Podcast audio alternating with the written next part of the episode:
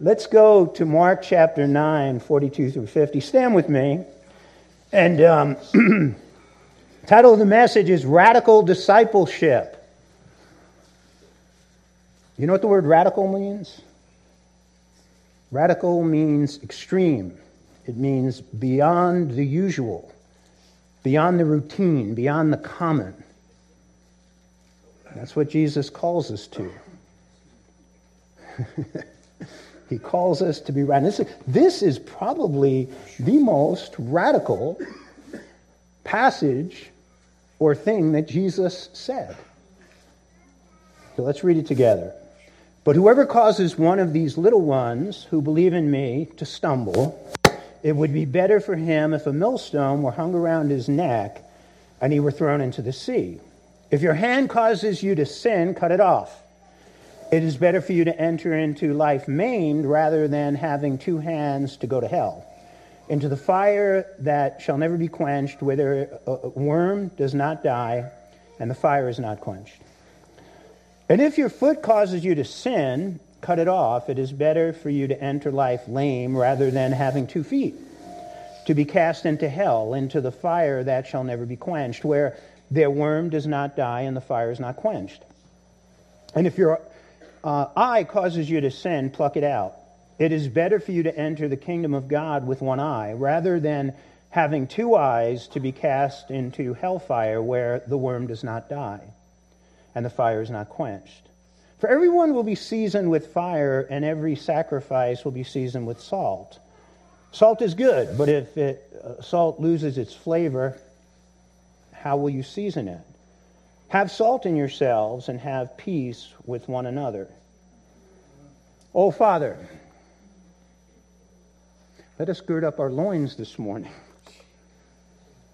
Lord God, let us just get very serious because, Lord God, the word that is spoken here can save from hell, can save from a whole lot of pain, can save from a whole lot of despair. It's a very serious word, Lord God, and let us just approach the word with seriousness this morning.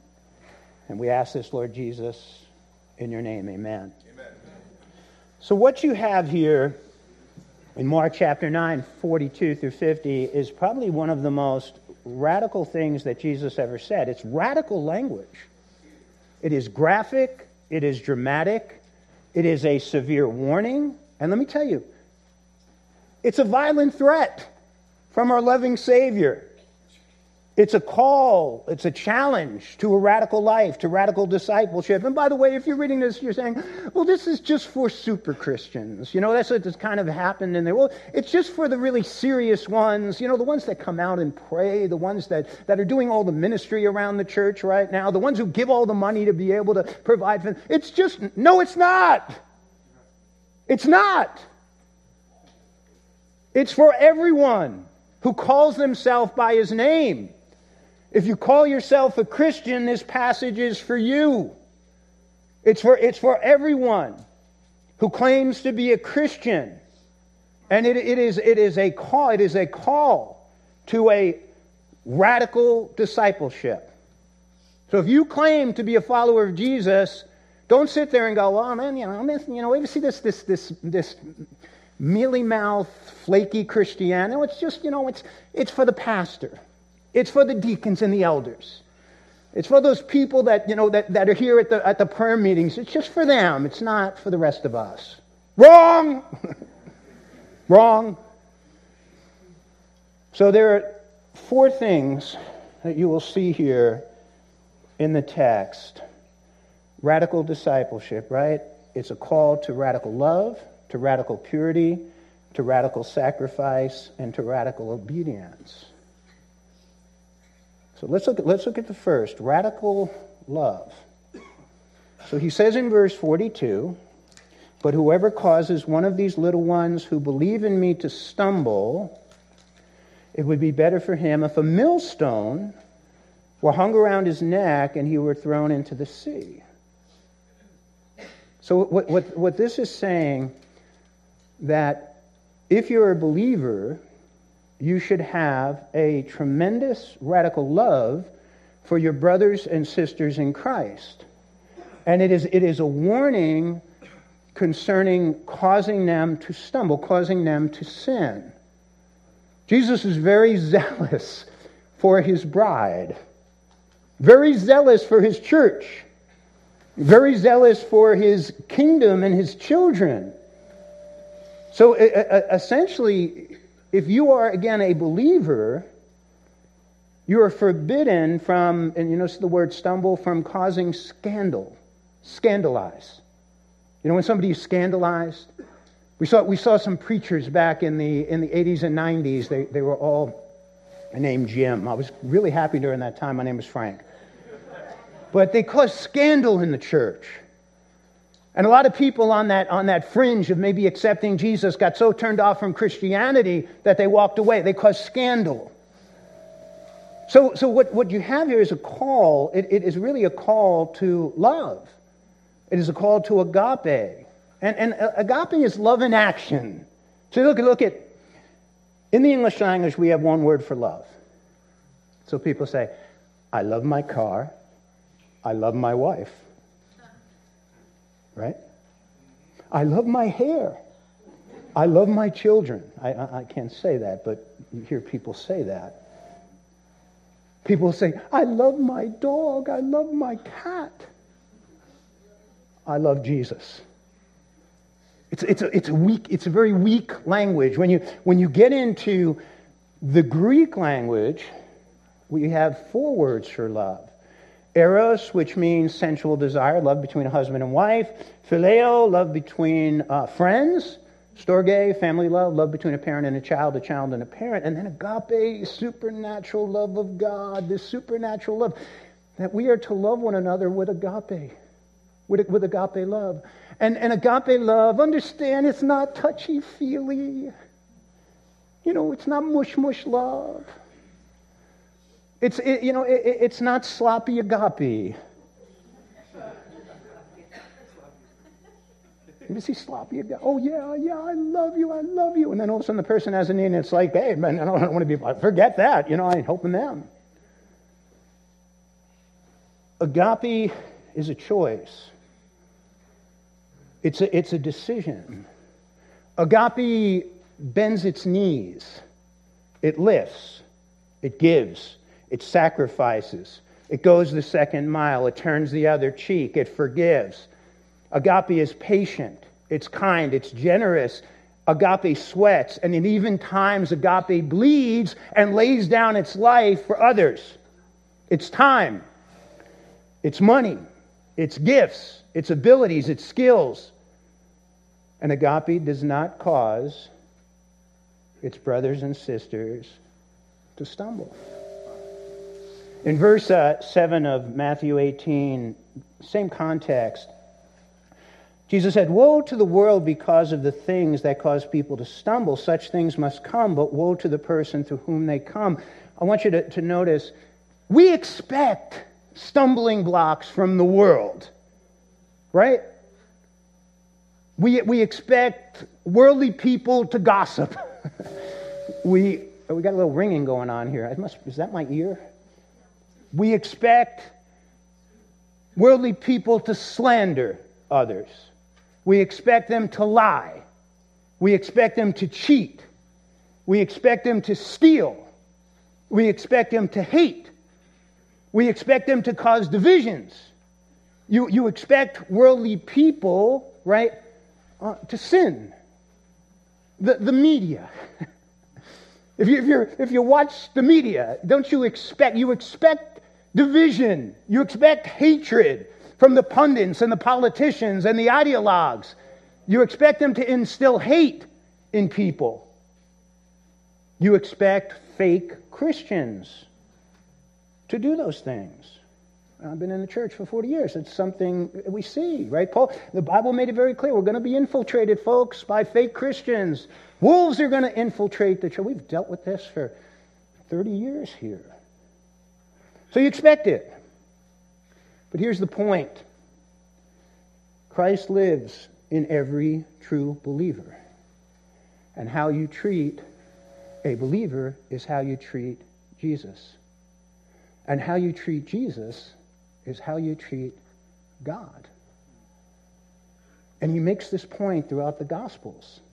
John 13, 20. Truly, truly, I say to you, he who receives, right? He who receives whomever I send receives me. And he who receives me receives him who sent me. Do you get that? Look at, look at Matthew 25, 34 through 45. Uh, I'll, I'll just 35 through 40. The parable of the sheep and the goats. For I was hungry and you gave me food. I was thirsty and you gave me drink. I was a stranger and you took me in. I was naked and you clothed me. I was sick and you visited me. I was in prison and you came to me. Then the righteous will answer him, saying, Lord, when did we see you hungry and feed you, or thirsty and give you drink? When did we see you a stranger and take you in, or naked and clothe you? Or when did we see you sick or in prison and come to you? And the king will answer and say to them, Assuredly I say to you, inasmuch as you did it to one of the least of these my brethren, you did it to me. You get it? The way we treat, right? those who are truly in Christ is the way we are treating Christ. Just think about that. You walk a little more softly through the church. You'll walk more softly. As I understood this, I began to walk, walk far more soft, like I'm walking on rice paper. Any of you did the martial arts before? You walk on rice paper, you know? You walk softly through the church. So the, the word here is treat others as you would Jesus and don't throw stumbling blocks. Don't cause them to stumble. Don't cause them to sin. That's forbidden. That's a very serious sin that Jesus is dealing with here. Very serious. So there, there, are, two, there are two types of, of stumbling blocks direct and indirect. So a, a direct stumbling block would be like gossip. Gossip, right? People, people, you know, they, they start gossiping. And what it does is, right, you get sucked in when we should be saying, shut up. They suck you in. They start talking about. There's something pleasurable about talking about. Oh, did you hear about this? Did you hear about this? Did you hear about this? That's, that's a direct way of essentially causing a person to stumble. They're, they're enticing you to sin. Come on, Come on, let's have a gossip party together. And then, and then you have indirect, okay, stumbling blocks. And indirect stumbling blocks can be, can be indifference towards God, towards His church, towards the Word, towards prayer, towards service. You know, it could, be mediocrity. You ever seen just medio- mediocre people in the church? They, their standard is pitifully low. They're, they're apathetic. They're lazy. They're lazy towards God. They're lazy towards God's work. They're lazy towards God's ministry. They're lazy towards God's church. You know, you get around enough of those people, all of a sudden you think this is the standard, right? The standard's down here when Jesus wants it to be up here. And they cause you to stumble. There are people here, sitting here today, I think that, that, that hey, that could be true of some of you. You're, you're, you're standing, and again, you're, you're, you're, you, got, you got kids. Kids are learning. This, this is what Christianity is, is, is supposed to be, and it's not. And you're setting them up for failure. And you can see it again. You see it, I see it in pastors. See it in elders and deacons and teachers. So it's a warning against causing people to stumble directly or indirectly. Instead, we are, Hebrews 10 24 25, let us consider one another. Hey, let's, let's consider, let's think about one another in order to stir up love and good works. Right? We're supposed to be stirring up love in one another. We're supposed to be stirring one another for good works. Stirring. I hope I'm stirring you today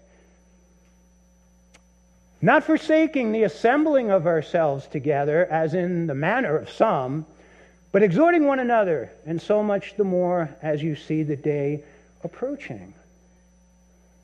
So consider one another, stir one another through your holiness, through your obedience, through your, through your filling of the Holy Spirit, through your walk with Christ, through your obedience to the Word of God. Stir, stir one another Hey, there's, there's nothing better.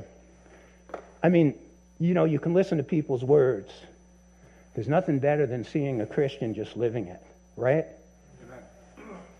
Let me tell you, there's some people here in this church, you inspire, I said this on Wednesday night, you, you inspire Sue and I so much. The way you live for Christ, the way you love your brothers and sisters here, the way you serve, the way you give. We come to church on Wednesday night, we just talk, we're talking about people in the church saying, we are so blessed to be pastoring this church.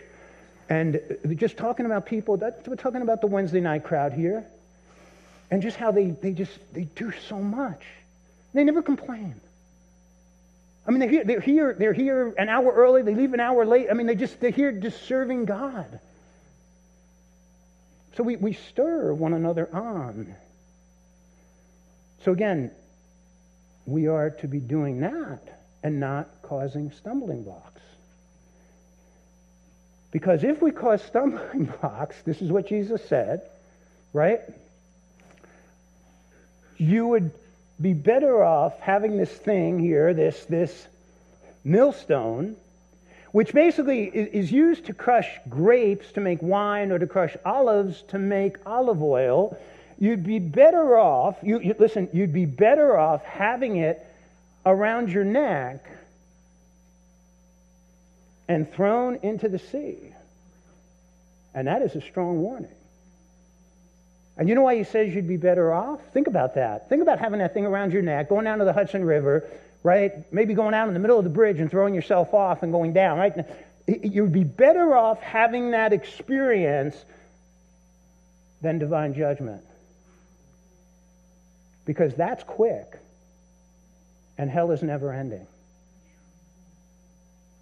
So, uh, again, we, we, we are called not to throw stumbling blocks down in this very stern warning, but to love each other. Look at, look at 1 Peter 4. It says, Love one another with a stretched love.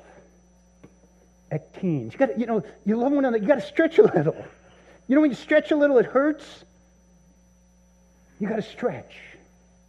You got to strain your love. I want to I want to read a, a, quote to you. I don't use a lot of quotes. I'm actually going to use two today outside of Scripture, but this is from Jason Correll. He's a, a martial artist who runs a, a, uh, dojo down in Greenville, South Carolina. And he wrote a book called The Way of the Blade. I'm not recommending it as a, a book to. If you're into martial arts, it's a great book. He's a great martial artist, and he's a Christian, strong Christian. Listen, listen what he says here, because I think this, this kind of, like, this really caught me. You know, I'm reading the book, and he's teaching some great technique.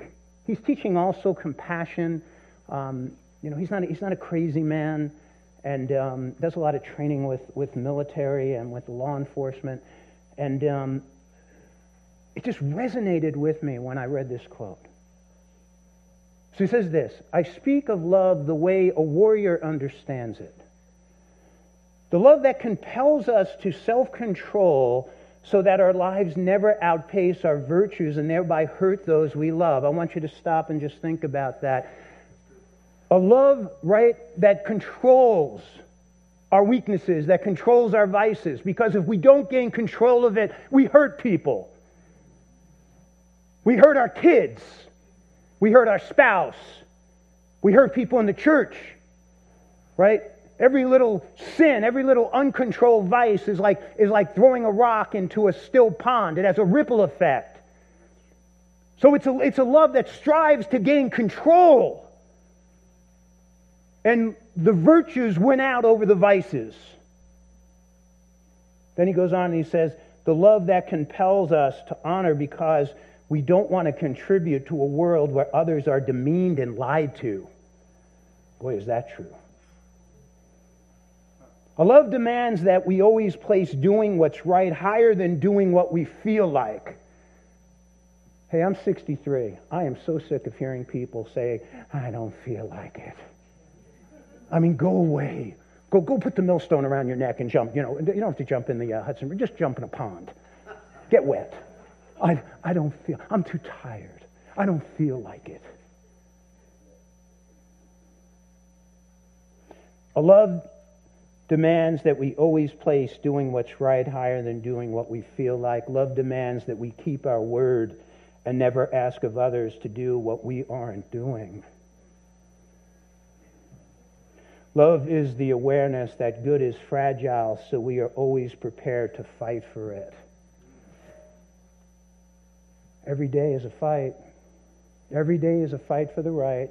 I don't know what your philosophy in life is. Mine is of a warrior. Mine is that I live in a battlefield, not in a playground. And every morning I get up it's, it's time to fight again, and you fight for the right. You fight for, for righteousness, and you fight against the devil, and you fight against evil, and you fight against the world every day, every day. Just resonated with me, and I thought I wanted to share that with you. So, again, the first, you have radical love. Then, secondly, you have radical purity. Radical love, then radical purity. So, so here, Jesus he says if, if your hand causes you to sin, cut it off, right? If your foot causes you to sin, cut it off. If your eye causes you to sin, cut it off. And that is radical language. That we are to deal radically with sin. By the way, he's not here teaching amputation. Thank the Lord. It is hyperbole right, Ricardo? Hyperbole. Before I was eloquent in being able to understand words, I called it a hyperbole when I was preaching here. Right? And Ricardo knew what a hyperbole is. Those are the toilets that we have in the men's and women's rooms because when you flush them, I'll tell you, man, get up quick because it'll suck you right down into the pipe. really, like the, the suction is quite dramatic. Hyperbole, hyperbole. What is a hyperbole? A hyperbole is an extravagant exaggeration. You use them all the time. Think of, think of some. I'm so hungry, I can eat a. Uh, you can't. I can't. He was so funny, I died laughing. Our car cost us an arm and a leg. I slept like a rock. How does a rock sleep? I never knew that rocks sleep. I didn't know they can sleep. It's raining cats and dogs out there. I've never seen cats and dogs coming down from the clouds. My shoes, my shoes are killing me. They're, they're really not. They're really not. You can wear them for another month and not take them off, and they're not going to kill you. So it's, it's, it's hyperbole. Hyperbole. Your right hand causes you to sin cut it off. Now, in the Middle Ages, there were some real nuts. By the way, there have always been nuts in the church. There always been very cruel people in the church, right, right from the, the days of, uh, of Acts. But in the Middle Ages, there were some real nutty clergy that was advocating that people cut off their hands, pluck out their eyes, and cut off their feet, and people were doing it. I think many undiscerning, naive people get deceived by, by these crazy people, by these nuts. And they began cutting off their hands, feet, and plugging out their eyes. So again, Jesus is not telling us to do it. He's not talking literally, but he is saying that we need to deal with sin radically. Radically. Look at, look at Mark 9, 43 through 44. It is better for you to enter into life maimed rather than having two hands or go to hell into the fire that shall never be quenched, where the worm does not die and the fire is not quenched. By the way, that's a, a term for Gehenna. If you know the Old Testament, Gehenna. Gehenna was a place where they sacrificed children to Molech. In fact, they used to beat drums because the screaming of the child, they would, they would basically drown out their scream. They would lift up their, to put their children through the fire. Manasseh offered up his son, who would have been a king there. And um, then under Josiah, thank God for Josiah, great revival. Josiah, one of the, I think, the greatest of all kings. People say, well, David, Josiah actually lived such a pure life, and, and he, he basically wiped it out, but they turned it into a garbage dump, and it would basically smolder. And even in the time of Jesus, down in the Kidron Valley, it would be smoldering. So that's what Jesus is saying, where, you know, the, the fire never goes out, the fire is never quenched. But what, what, he, what he is describing here is sin destroys. Sin destroys lives. Sin destroys marriages. Sin destroys families. Sin destroys careers. it destroys ministries, it destroys nations. So there, there is a, a, this great danger of sin. Sin destroys our bodies. You look at people, again, just say sinful habits, sinful addiction. I'm not here to speak condemnation to anybody, but drugs, alcohol, tobacco, gluttony, laziness destroys our bodies. Sin destroys our minds. Envy, jealousy, worry, anger, bitterness, unforgiveness, our brains, you know, right now, again, with, with understanding the way our brains are wired with the neurotransmitters and neuroplasticity, I mean, you can build up these, these, these huge patterns of anger and rage and hatred. And sin destroys us spiritually. Sin separates us from God, and if not dealt with, it will separate us eternally in hell. So, so what the Lord is essentially saying here, deal with it. You got, you got to deal with it. You got, you got to make choices between, between righteousness and evil. You got to make choices between the good and the bad, between life and death, between peace and chaos, between misery and joy. You need to make choices. If not, you will destroy yourself, and sin will destroy you. That's what he's saying. So I want to show you something. I want to show you a video. This is a guy, and this always reminds me of, of, of people. They to, people toy with sin, right? You toy with it. It's not going to get me, right? Lying, lying, I'm not going to get caught in my lies, or stealing, I'm not going to get caught stealing. I'm not going to get caught in my sin. So this guy has a uh, Burmese python, and he would have it wrap around him, and the people would cheer, cheer, cheer, cheer. And one day it constricted and his head popped like a juicy zit on the head of a teenager. Sorry, honey. I, I really thought about that. Said, what can I use to. And all of you had zits. I have compassion for you, so did I. You want me to show you the video?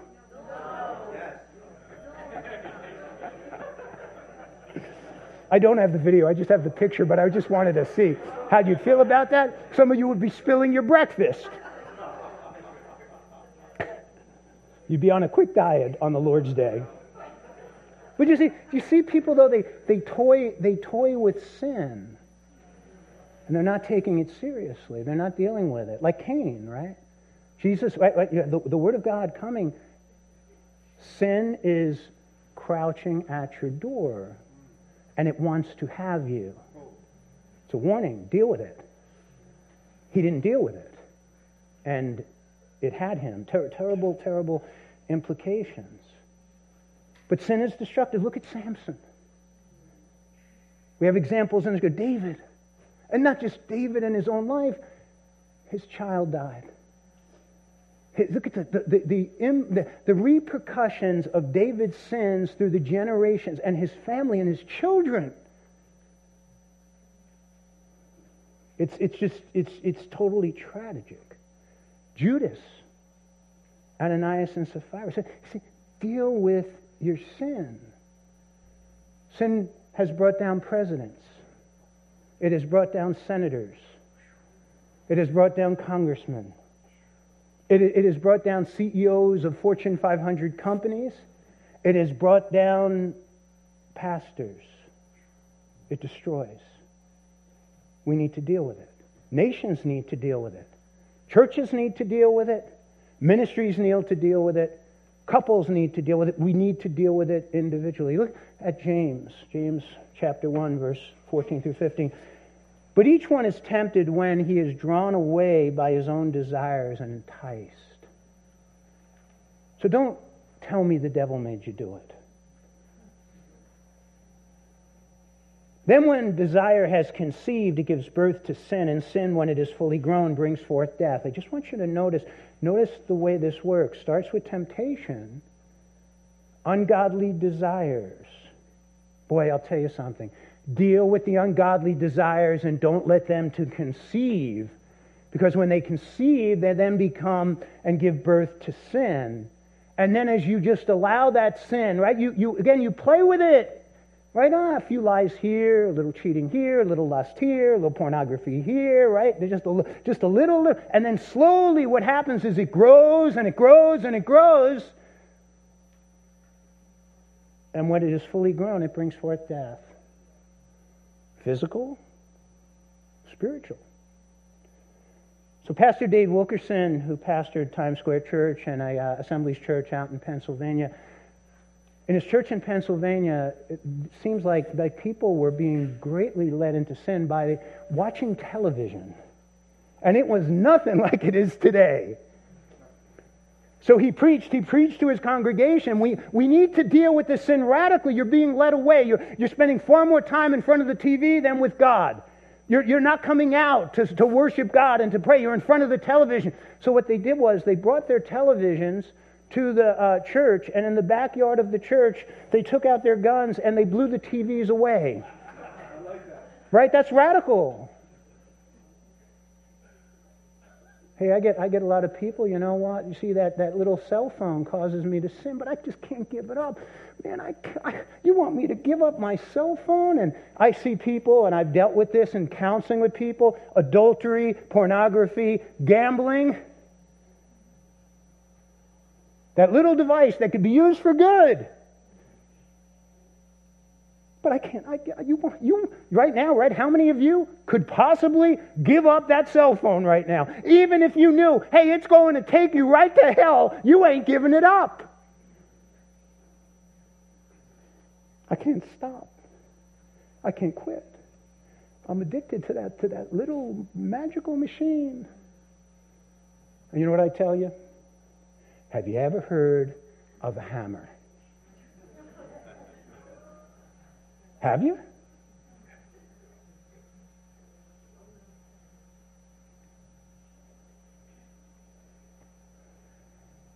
Deal radically with the sin, or it will destroy you.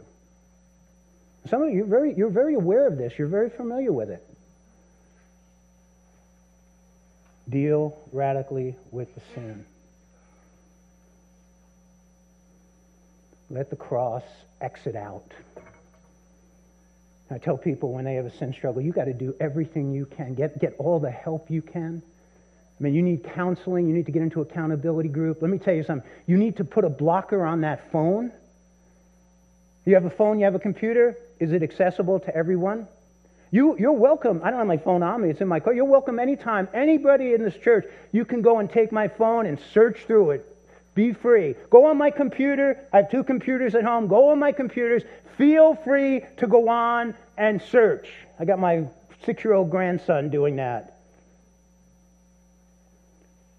Feel free to. And there was a time, let me say this, there was a time in my life when I had to put a blocker on my computer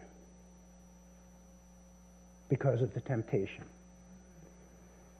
See all the, the, the pictures I use, going through those pictures on Google and stuff, and I have some Christian sites that I use. They don't find anything, and then all of a sudden you get you know, the girl in the bikini or half dressed. The most beautiful thing that God has put on His green earth, a woman. Right, man? Yeah. Well, there ain't nothing, nothing more beautiful than that, than a woman. And all of a sudden it just sucks you in. I had to put blocker on it.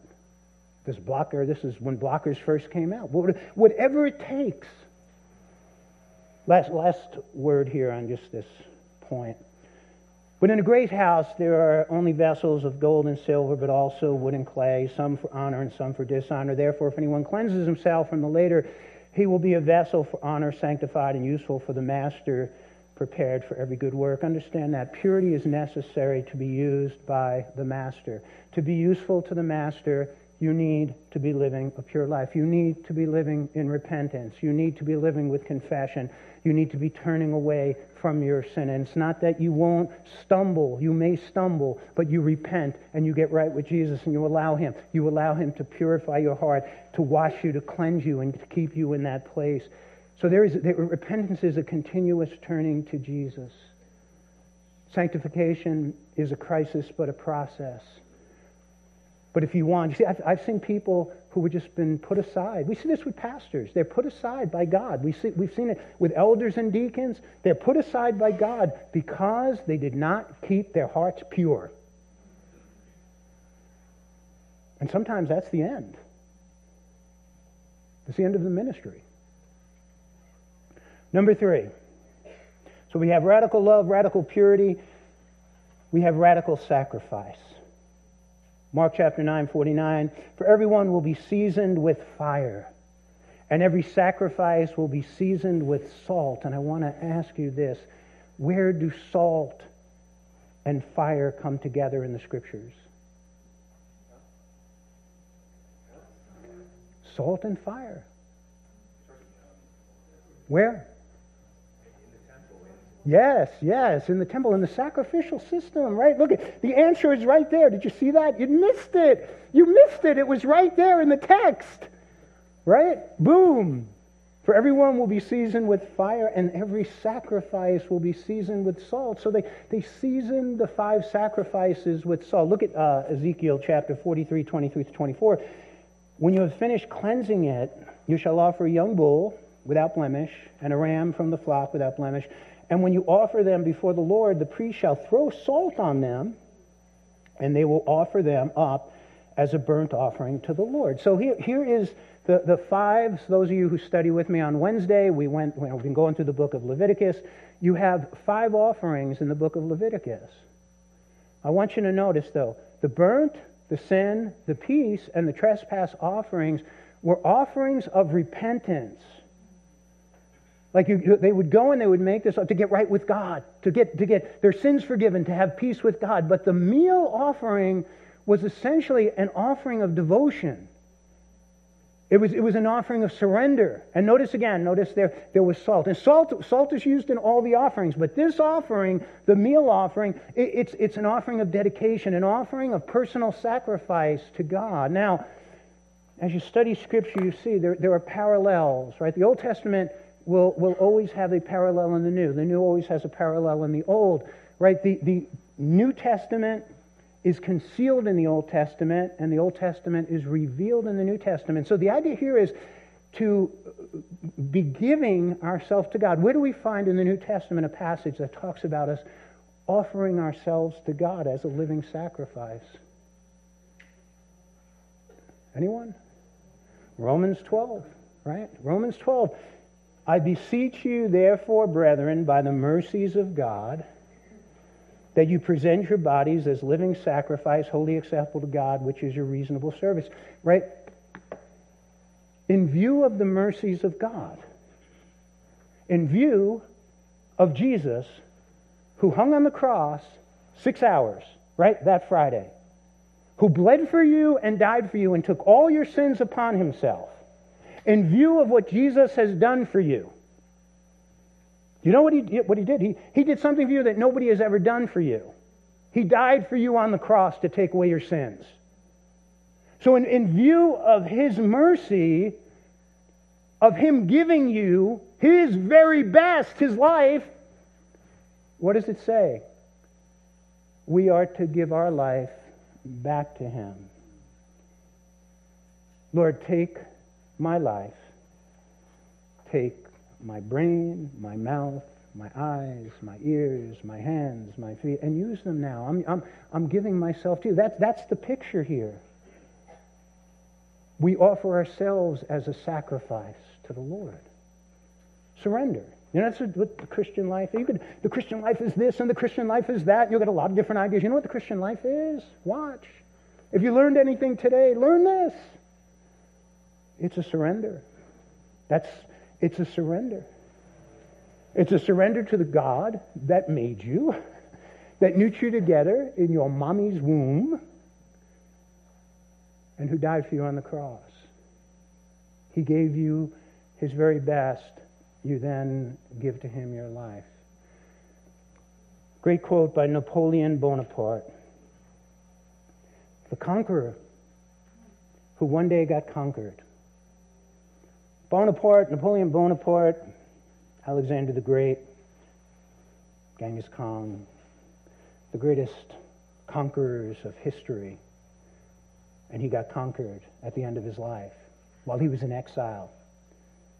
Listen to what he says. Across the chasm of 1800 years, Jesus Christ makes a demand which is beyond all others difficult to satisfy. He asks for that which a philosopher may often seek in vain at the hands of his friends, or a father of his children, or a bride of her spouse, or a man of his brother. He asks for the human heart. He will have it entirely to himself. He demands it unconditionally, and forthwith his demand is granted. Notice what he says, then it's wonderful. Want me to tell you who some of the most miserable people in the world are? People in the church who have not surrendered to Jesus. I'm telling you, you see a miserable person? I've, I've, I've counseled them, I've talked with them. Miserable people, right? They're, they're, they're literally haunted. They live with a sense of condemnation. They live with a sense of conviction, and they will not surrender their life to Jesus. But when you do, look at that final word. What did he say then? Wonderful. For those of you who are German, wunderbar, okay? That's the only German word I know. Maybe a few curse words, I don't know. All right, final point here radical love, radical purity, radical sacrifice, radical obedience. So in verse 50 of chapter 9, salt is good, but if the salt loses its flavor, how will you season it? Have salt in yourselves and have peace with one another.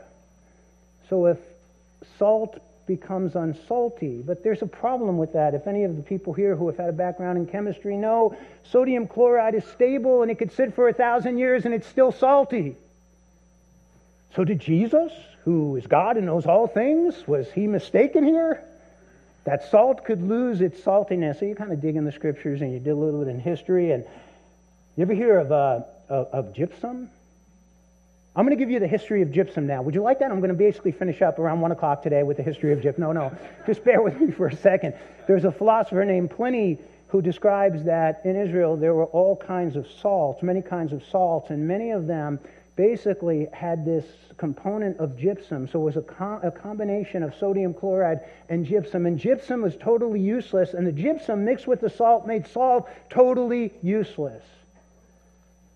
So he's saying here be salt and don't be mixed with gypsum. What do you think gypsum would stand for? The world. Don't be mixed. Don't, don't, don't, don't listen. We, we have a, you won't find this one in the Bible. This is an original thought. Mug butts. You have mug butts in the church. They got their mug in the church and their butt in the world. They're, they're not sold out to Jesus. They, they may be fans, but they're not followers. They're, they're a combination, right, of, of salt and gypsum. Don't be a person who's a combination. Be salt. Jesus said in Matthew 5:13, "You are the salt of the earth, but if the salt loses its flavor, how shall it be seasoned? It is then good for nothing." Hey, folks, I'll talk to you. My name is Frank. I'll talk to you frankly. There have been people who have come here who are good for nothing. Now, that, that may sound really, really harsh, and, and they're people. I mean, they give nothing, they do nothing. Usually, times actually they complain and they cause more problems, and they're good for nothing. See, we're not, we're not disappointed when they leave. And they go to another church and they do the same thing.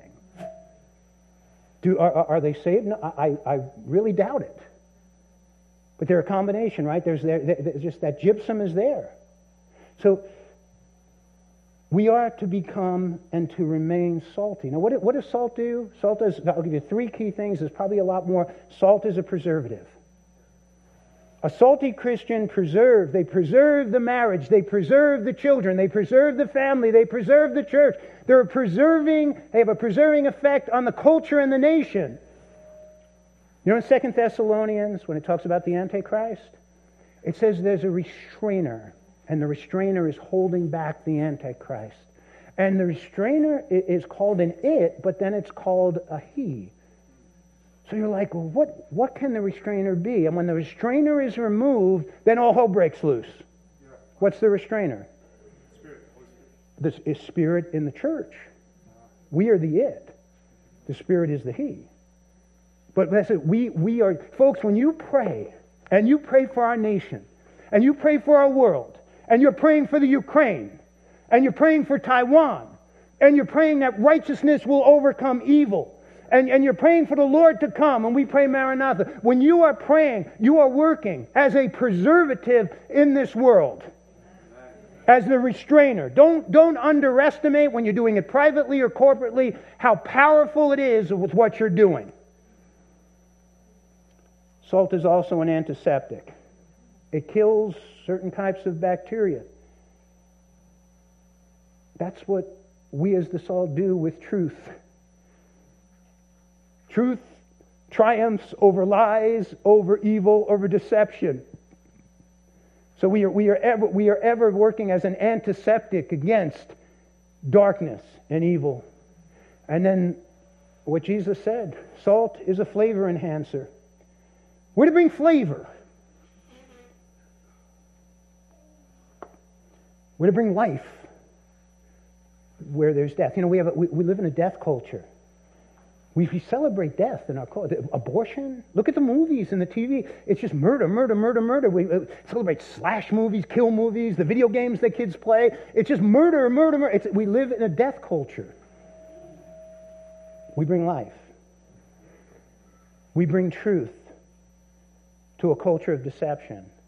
We bring love to a culture of lust. We bring flavor of holiness to a culture of evil. We bring peace to a culture of chaos, joy to a culture of misery. We are to be filled with flavor. So that is his call to us radical discipleship. I'll give you a quick review and we'll end.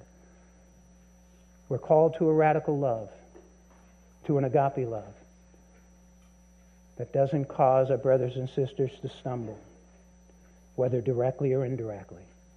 Instead, we stir them up to good works, encouraging them, affirming them. We are called to a radical purity, to deal with our sins in a radical way, whatever it takes. Confession, repentance, maybe you need counseling. Maybe you need to get into an accountability group or create an accountability relationship with someone where you can share every little sin that you have in your life with them and you pray through it and you work through it and they hold you accountable for it. Or maybe some of you, you need to go and get the hammer today and use the hammer. We are called to a radical sacrifice, to give ourselves to Him who gave His very all for us to lay down our lives and say, Lord, take me and use me. And we are called to a radical obedience. We are called to be salt, to be a preservative, to be an antiseptic, to, to be a, a flavorizer in this world. So, why are we radical? My father used to say to me before I was a Christian, You're a radical. He said that to me. He said to me as, as I would go, You're a radical.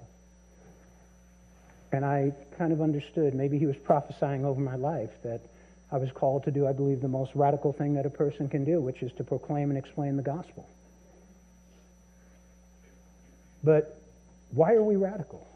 In love and purity and sacrifice and obedience?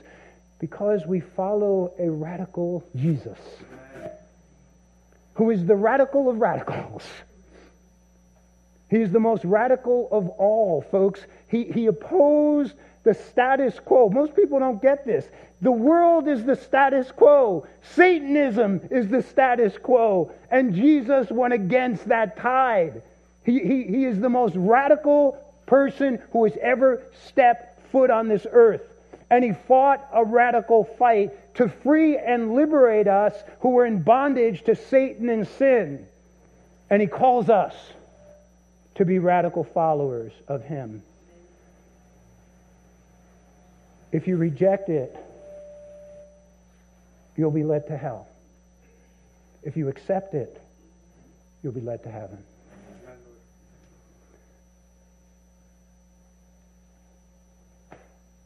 I, Sam, resolve that there's no blood on my hands today. So you can't get there and say, Pastor Frank, I was in his church back there on March 27th in 222, and he didn't tell me the truth. I'm telling you the truth right now. The blood is on your hands if you reject it. Follow the radical Jesus. It's good. It's good. Let's just bow our heads and close. Father, we thank you, Lord God, for your very radical way this morning, Lord God. We thank you, Lord God. I thank you so much, Lord God, you haven't called us to, to lethargy and complacency and apathy, Lord God. We see that everywhere we look, but you've called us to a radical life. I pray, Lord God, that you deal with each and every person who's here right now. Have your way with them. Do what you need to do with them, Lord God. People walked in here, Lord God. However they walked in, let them walk out here more radical than they've ever been. And we pray this in Jesus' name. Amen.